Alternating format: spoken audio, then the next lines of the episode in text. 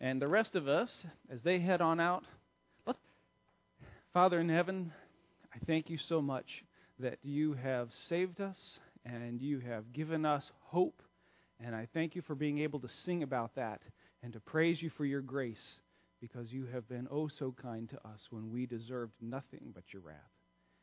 And, um, and yet all of that's been poured out on Jesus Christ, and we worship you today because as people who know what the gospel is and know what Jesus Christ has done for us, we can rejoice that you have made us part of your family. And we have an eternity in heaven with you, and we have life on earth with you. And I thank you, God, for being with us and strengthening us with the gospel. And I pray that you would transform our everyday lives to be uh, pleasing and glorifying to you. And we thank you and praise you for what you've done in Jesus' name. Amen. Well, it's a joy to be able to preach, and I would love to be able to um, uh, to share with you uh, from God's Word. We're going to be in John chapter 15, and as we start off, I got a question for you. How many of you like to be liked? All right, maybe not by everybody, but raise your hand if you like to be liked. If you don't raise your hand, then you're probably not here, okay? Because most people uh, like to be liked at least by one person, and I would definitely put myself in that boat. I'm a fairly social person. How many of you have been disappointed when you wanted to be liked by somebody, but you weren't? Okay? Some guy, some girl, some people that you work with, and you just get the royal treatment. Okay? Um, the, the opposite of royal treatment. That was sarcasm, in case you weren't able to pick that up. I like to be accepted for who I am. I like to be accepted and be. I want my mom and dad to be proud of me, um, to be respected, not rejected, and uh, and yet uh, I've shared this experience before. But part of my maturing happened as I got out of college. I married Michelle. That was big maturing. Um, but uh, one of the key things I had to do was to get a job. All right, you need to get a job. So I looked for a job that would work, and I found one at Sun Building Systems where I found out I was the only Christian in a plant of about 300 employees. I got to do the very fun job of hanging drywall for a living.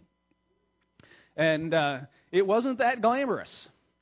And I went into that job um, realizing that you know I could help out, uh, but not realizing what I was going into. Come to find out, um, you evidently, it was in the unwritten qualifications, you needed to be arrested to be hired at that place. I went in and I visited somebody, and they're like, So, what's your name? I told them my name. How many times have you been arrested? That was his next question. Like, whoa, culture shock here.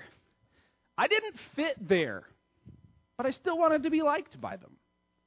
I didn't, I didn't um, I didn't do well there for a variety of reasons. I wasn't like them in several ways. I, uh, I didn't have a pornography problem, but I did once I got there um, because it was everywhere.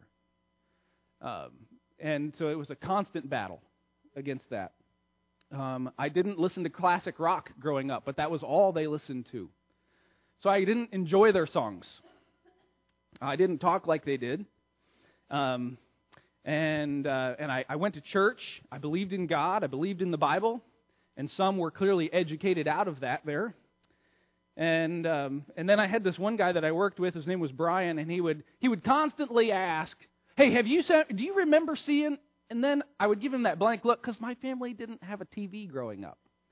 Poor sheltered life that I lived, and um, and and he would get he would see that blank look, and he would remember every time Oh, yeah, that's right. You didn't have one growing up. Well, you know, you're not missing anything anyway, he would say. And that was his cover line, so I had an out, and that was nice of him. In my heart, I knew he was right. I'm not missing out on anything. But I still couldn't participate in the conversation. I still couldn't connect. There was no bridge that I had to be accepted, and I couldn't enjoy their friendship. And if I was going to be honest with you, I'd say that I really wanted their friendship. And I think part of that was healthy. But while I would not have done anything for their friendship, there are certain things that are just lines where, as a Christian, you say, I'm living for Christ. And you don't cross those lines because you value the acceptance of Christ more than the acceptance of the world. But there's still that sometimes idolatrous desire in our hearts to be accepted. And sometimes we're willing to commit what we would call respectable sins in order to be accepted. That's an idolatrous desire. Can you guys relate to my struggle? Okay, it's, it's a universal human struggle. If you're in John chapter 15, this is what Jesus is talking to his disciples about. He's trying to prepare them and equip them because he knows that in a few short hours he's going to be arrested, tried, crucified, and he's gone. Now, there's a little bit more to the story. But they need to know some things that they have not yet grasped, and so he makes it his aim to teach them what they need to know so that they can be stable, not waver and waffle when the pressure's on from the world. Not want to be liked so much that they're willing to do anything to be liked by the world. That's what they need. Now, part of living a stable life for Christ and, and under his leadership means you learn to love one another in the church. Those who follow Christ, we lay our lives down for one another.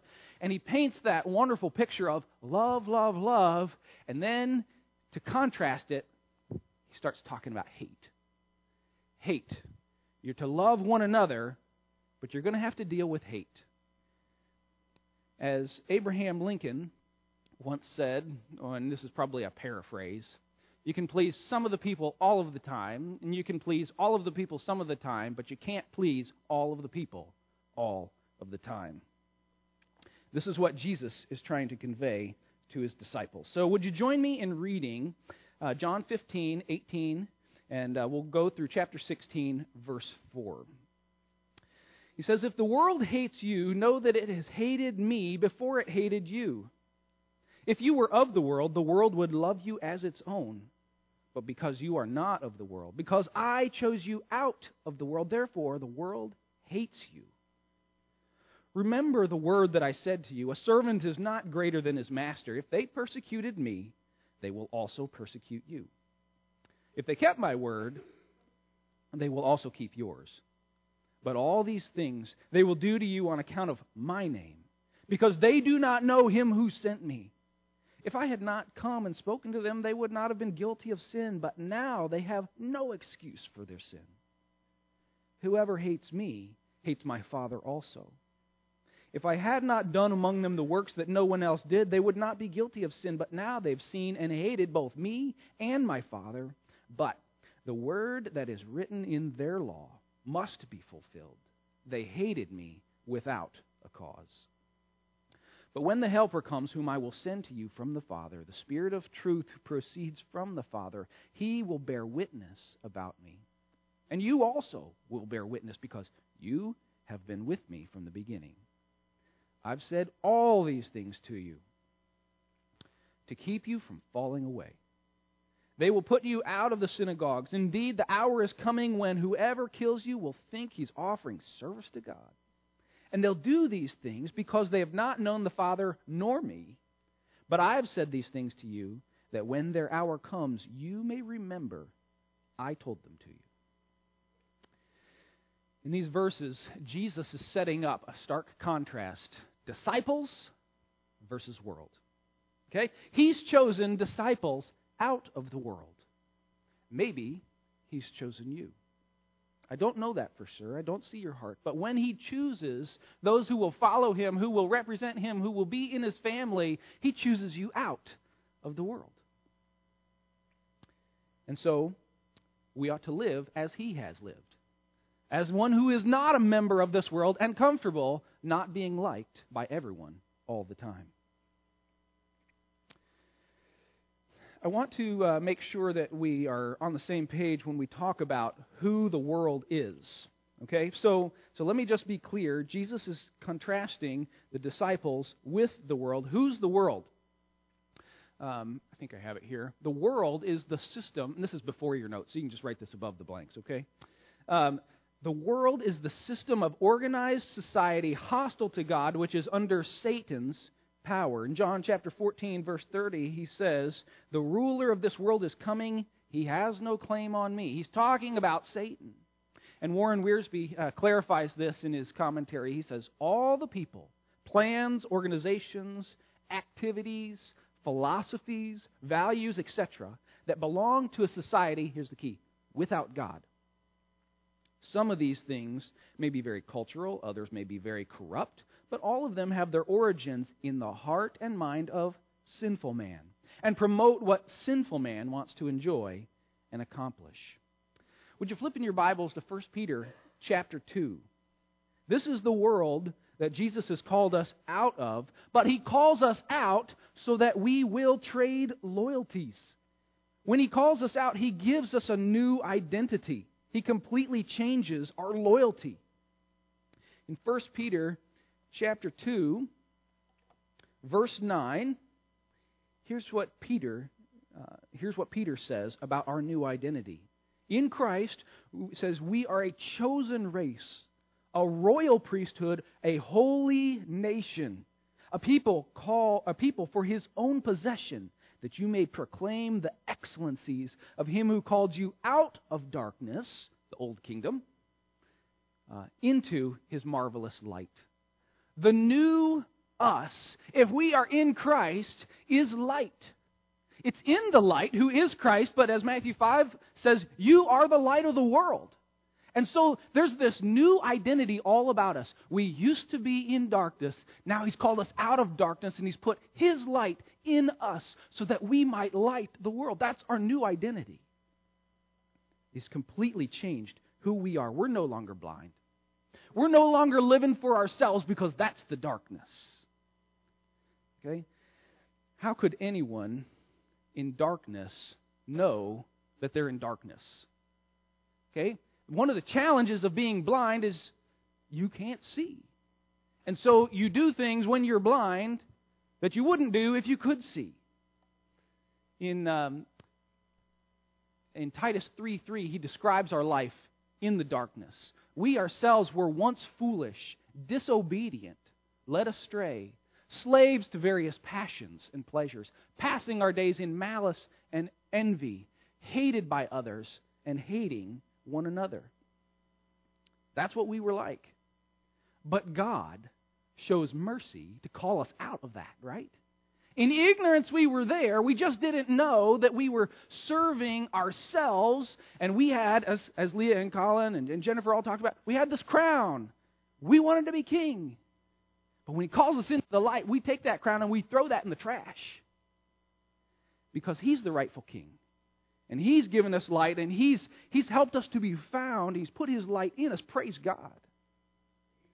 But what I want us to think about very carefully is that this is a radical change that ought to be happening in all of us who are now in the kingdom of light. The new us doesn't fear not being liked. He's called us to this new identity, and it's way better than anything that we had before. And He calls us to live wholeheartedly for Him, to join, if you will, the Jesus revolution, and to do great work in us and through us. I'm afraid that too many have embraced a, a me centered gospel that hasn't really removed the crown. They've just invited, as Alistair Begg calls it, invited Jesus to come along for a ride and see what Jesus will do for me. That is not the gospel.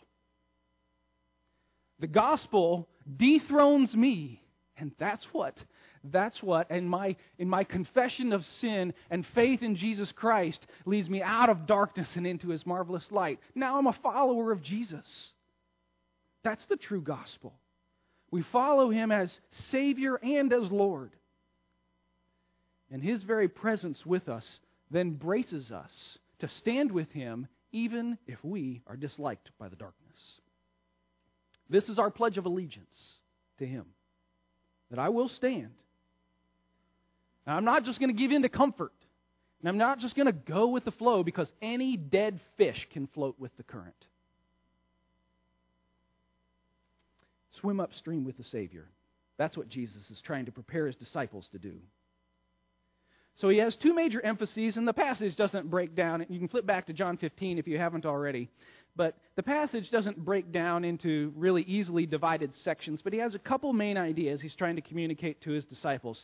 First, here's what you need to brace yourself for. And second, here's how you need to brace yourself. What to brace yourself for. And second, here's how you brace yourself. Okay? First of all, what do you brace yourself for? Brace yourself for unreasonable reactions from the world. Unreasonable reactions. This is Christ's expectation for his disciples. He wants them to get their hearts and their minds prepared to brace themselves for hate. See verse 18? If the world hates you, know that it has hated me before it hated you.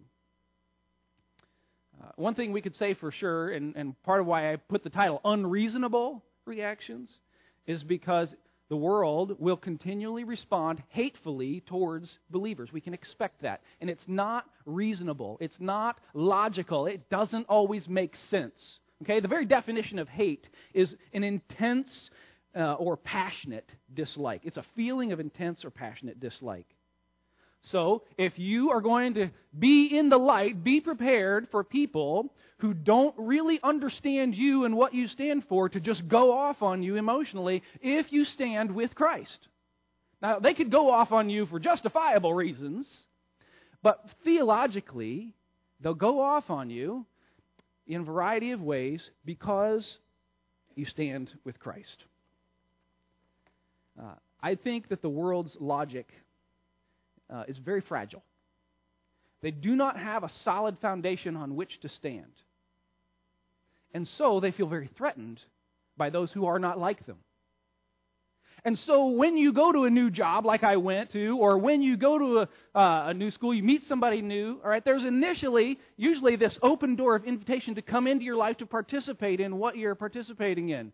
But all it takes is saying, well, um, I'd, I'd rather not come because you stand with Christ when you're invited to do something that would be sinful and, and against what Jesus Christ stands for. And it doesn't take long before you don't get any more invitations. Because they don't know how to handle those who are not like them. And be prepared for hate when they can't get you to be like them, to think like them, to talk like them, to affirm you by imitating them, or to affirm them by imitating them. Brace yourself for hate. You also need to brace yourself for being disowned. Jesus says in verse 19, If you were of the world, the world would love you, here's the key phrase, as its own. But because you're not of the world, I chose you out of the world, therefore the world hates you. To be disowned means people don't want anything to do with you. And this is becoming more and more of an issue in our world. Uh, in um, in politics, in professional sports, this is becoming more and more of an issue.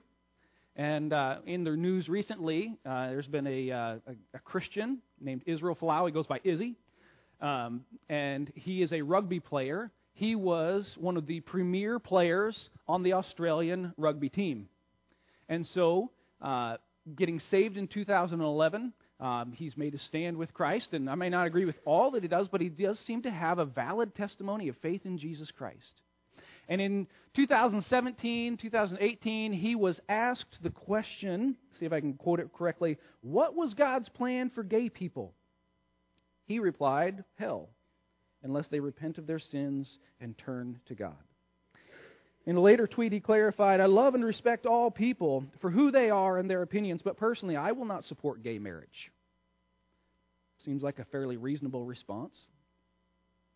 For standing with Christ, he received these loving, accepting responses. He's opened his homophobic mouth again. Sad to hear you state that, mate. Can't even do an Australian accent. Human rights are not an opinion. I respect the belief but why would you feel the need to actively state it? Could you just keep it to yourself? He had several conversations with league leaders, coaches, uh, team owners.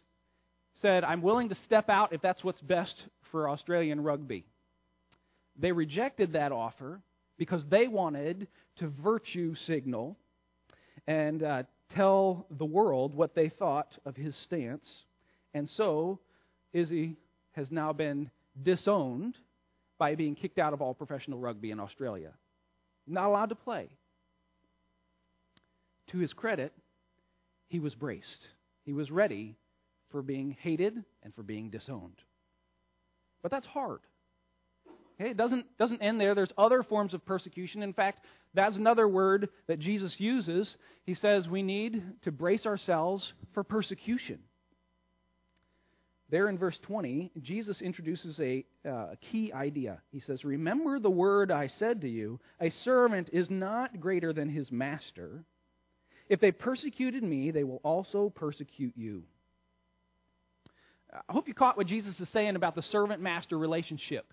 There's a key word here that he uses. The word is servant, and when we hear the word servant, we typically think of uh, a waiter, somebody who is taking care of my needs. They might get paid, um, but the, the bottom line is um, they're helping other people out. When Jesus uses this word servant, this is actually the Greek word doulos, which is slave. So, this in that culture was somebody who had no identity of their own. Their identity is all wrapped up in who the master is, what the master does, and who he, how, what, they, what he stands for.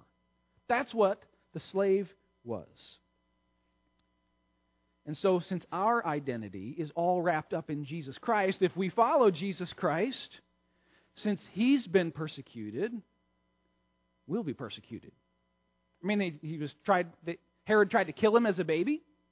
Uh, he was speaking to his hometown of Nazareth that he grew up in, and literally, in one verse, they marvel and they wonder at the marvelous words coming out of his mouth. It's like five verses later, they are trying to push him off the edge of a cliff. Is he persecuted? Will we be persecuted? Expect it. Brace yourself for it. It's coming and we're also going to be ignored.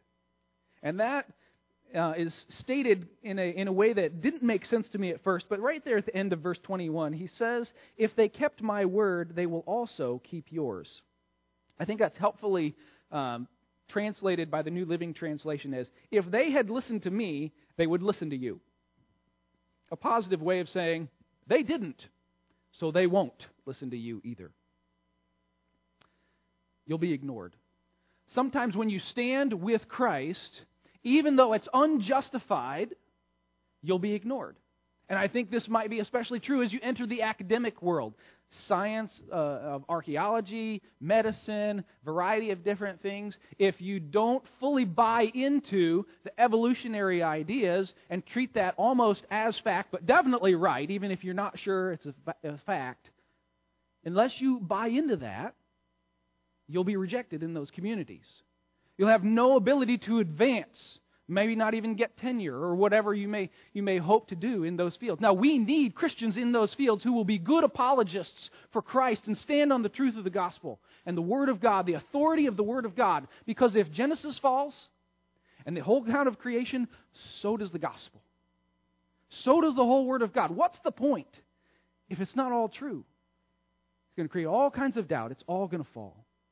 But if you stand for God on the authority of the Word of God, which I think is very justifiable, be prepared to be ignored and passed over for promotions and things of that sort. That's what we need to brace ourselves for. I think it's interesting how the, uh, the religious leaders continued to um, reject Jesus' word. He came to them with authority. I came straight from heaven. I'm telling you what God the Father sent me to tell you. And you know what they did? They kept asking, not is that message true, not is it verified by the miracles that he's done, but who taught this guy? I, I've never seen his diploma. What's his credentials? And they ignored him. Are you braced? For being ignored, for being persecuted, for being disowned? Are you, are you braced for hate? If I had to summarize everything that I was trying to say that God has said in this passage thus far, it's that we have to change our expectations from liking to be liked to being willing to be hated and rejected for the name of Jesus Christ because we are in a war. We are in a war with the devil and in opposition to everything about his world system. I think sometimes we get the expectation that we're in the Kroger parking lot. And I expect to be treated nicely in the Kroger parking lot, right? Because if I get a scratch in my car in the Kroger parking lot, somebody's going to pay. If I get bumped into by somebody else's car in the Kroger parking lot, that's bad news. I'm like checking to make sure nothing's wrong there, right? If I get flipped off in the Kroger parking lot, that's bad news. I don't expect that there. But what if we change the analogy? Let's switch from the Kroger parking lot. Now let's go to dirt track racing. I got my car. And I get into that race so I can run, right? And what's my goal? Obviously. So what if somebody scratches the paint on my car? That's the expectation shift that we need to make. We're not in the Kroger parking lot spiritually. Following Christ, we are in a race. And much like dirt track racing, we need to be prepared for the worst to be hated, to be persecuted, to be disowned, to be ignored. And I'm telling you guys, uh, on the authority of the Word of God, following Jesus Christ will cost you everything earthly. We give that up. But what do you lose in the scope of eternity? What of spiritual value have you really sacrificed? To give up a short time the things of this world so that I can accept for eternity the things of heaven and of God? I'll make that exchange. Will you? Jesus doesn't want his disciples to cave and to compromise. And I encourage you to brace yourself. So, how do you do that? You brace yourself with the reasoning of Christ.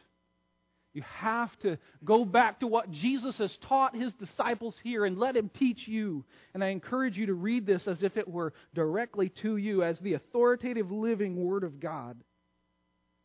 With the reasoning of Christ reminds us that I am not the first one to go through this. I'm not the first. In fact, if we look at verse 18, who's the first? You can say it out loud. Who's the first? Jesus was the first. Okay?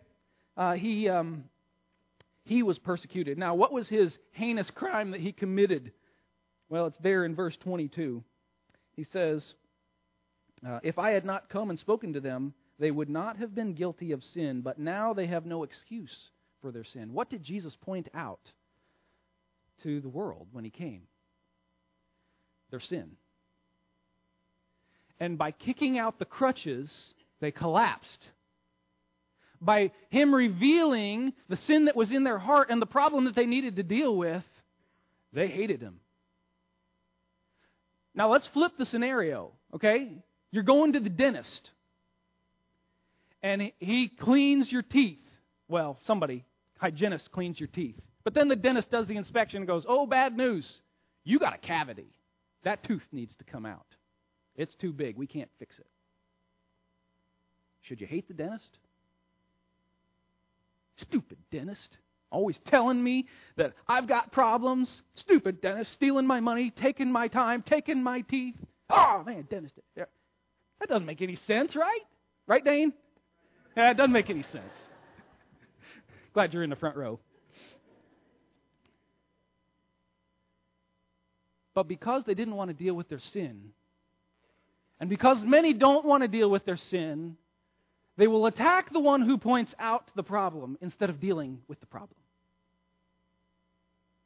How ought we to respond?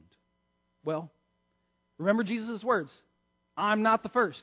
Okay? We are not the first. Look at your neighbor and tell him, hey, we're not the first.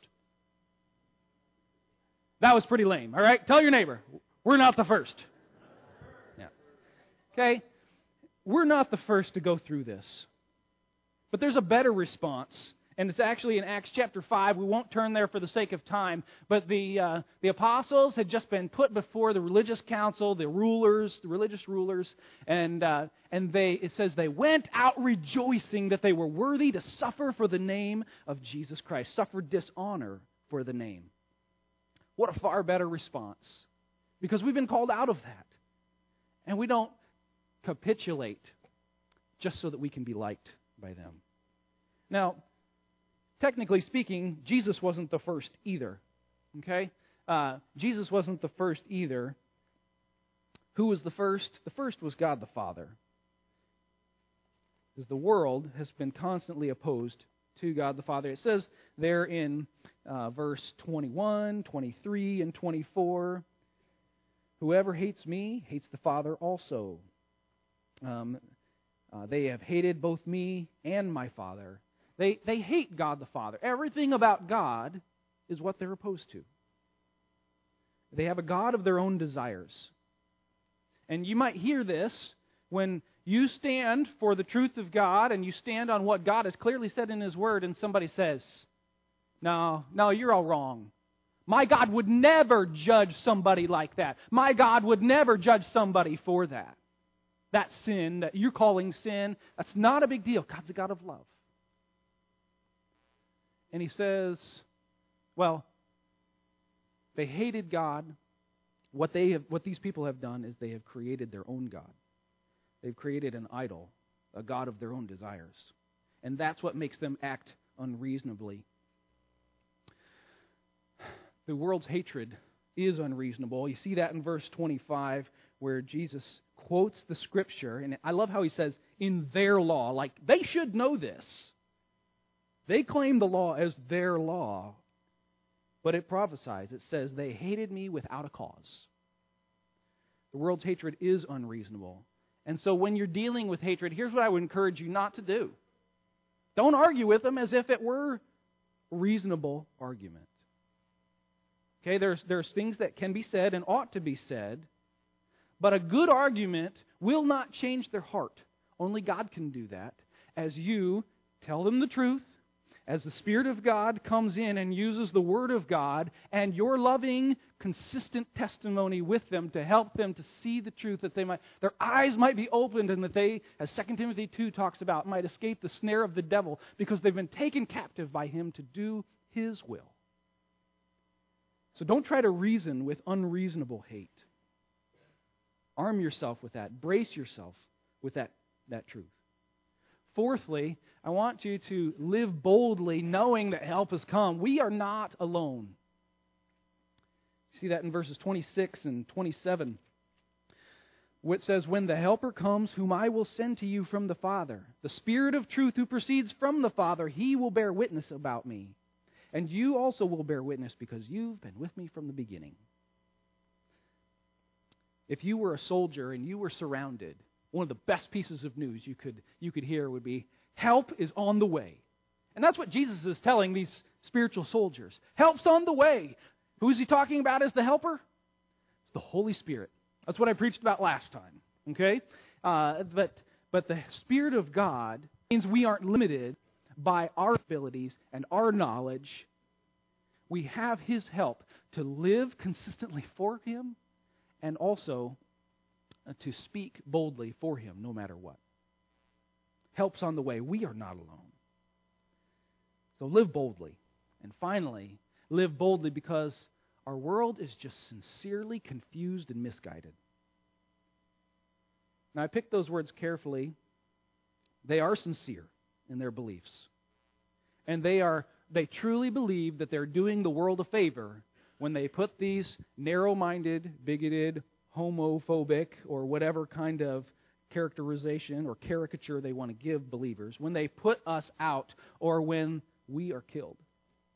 But as sincere as they are, the bottom line is that they are sincerely misguided and confused. So, how do you respond to somebody who's doing what they do not because of ignorance?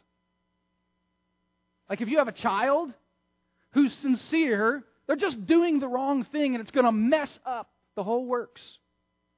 They, they mean to help you in baking. And instead of adding three cups of flour, they want to add three cups of sugar. How do you help them? You stupid kid! No, you show them the mercy and the grace that they need so that they can learn. And what I want to encourage you from this point here is that because they are sincerely confused and misguided, because they're in the dark, treat them as one who's in the dark and show them the same kind of mercy and grace that Jesus Christ has showed to you. Don't respond to hate with hate. as I wrap up, I want to, I want to, I love hymn stories. I love stories of, of people who have lived for Christ. And, uh, and they, their, their story, in some ways, gets wrapped into a tune.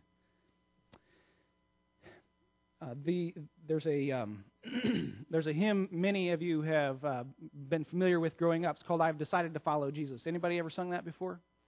I've decided to follow Jesus.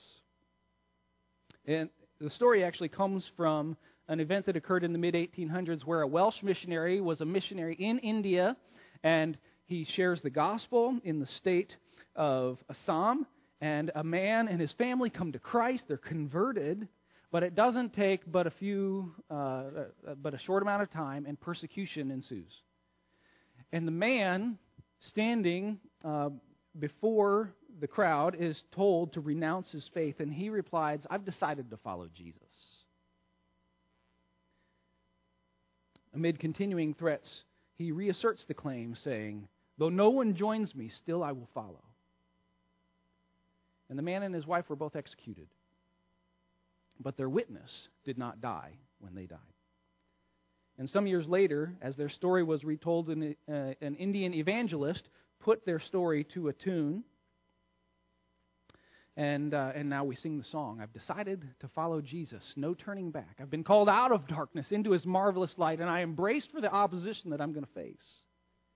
But as pressure mounts on you and as pressure mounts on us, I want to remind you of the truth of this simple song. There needs to be this conviction in our hearts I will Stay in the light. I will follow Christ because God is with me. I know what He's called me out of, and I know that I would never turn back. The world behind me, the cross before me. Following Jesus. I'm sticking with Him. I'm braced. Are you? Let's pray.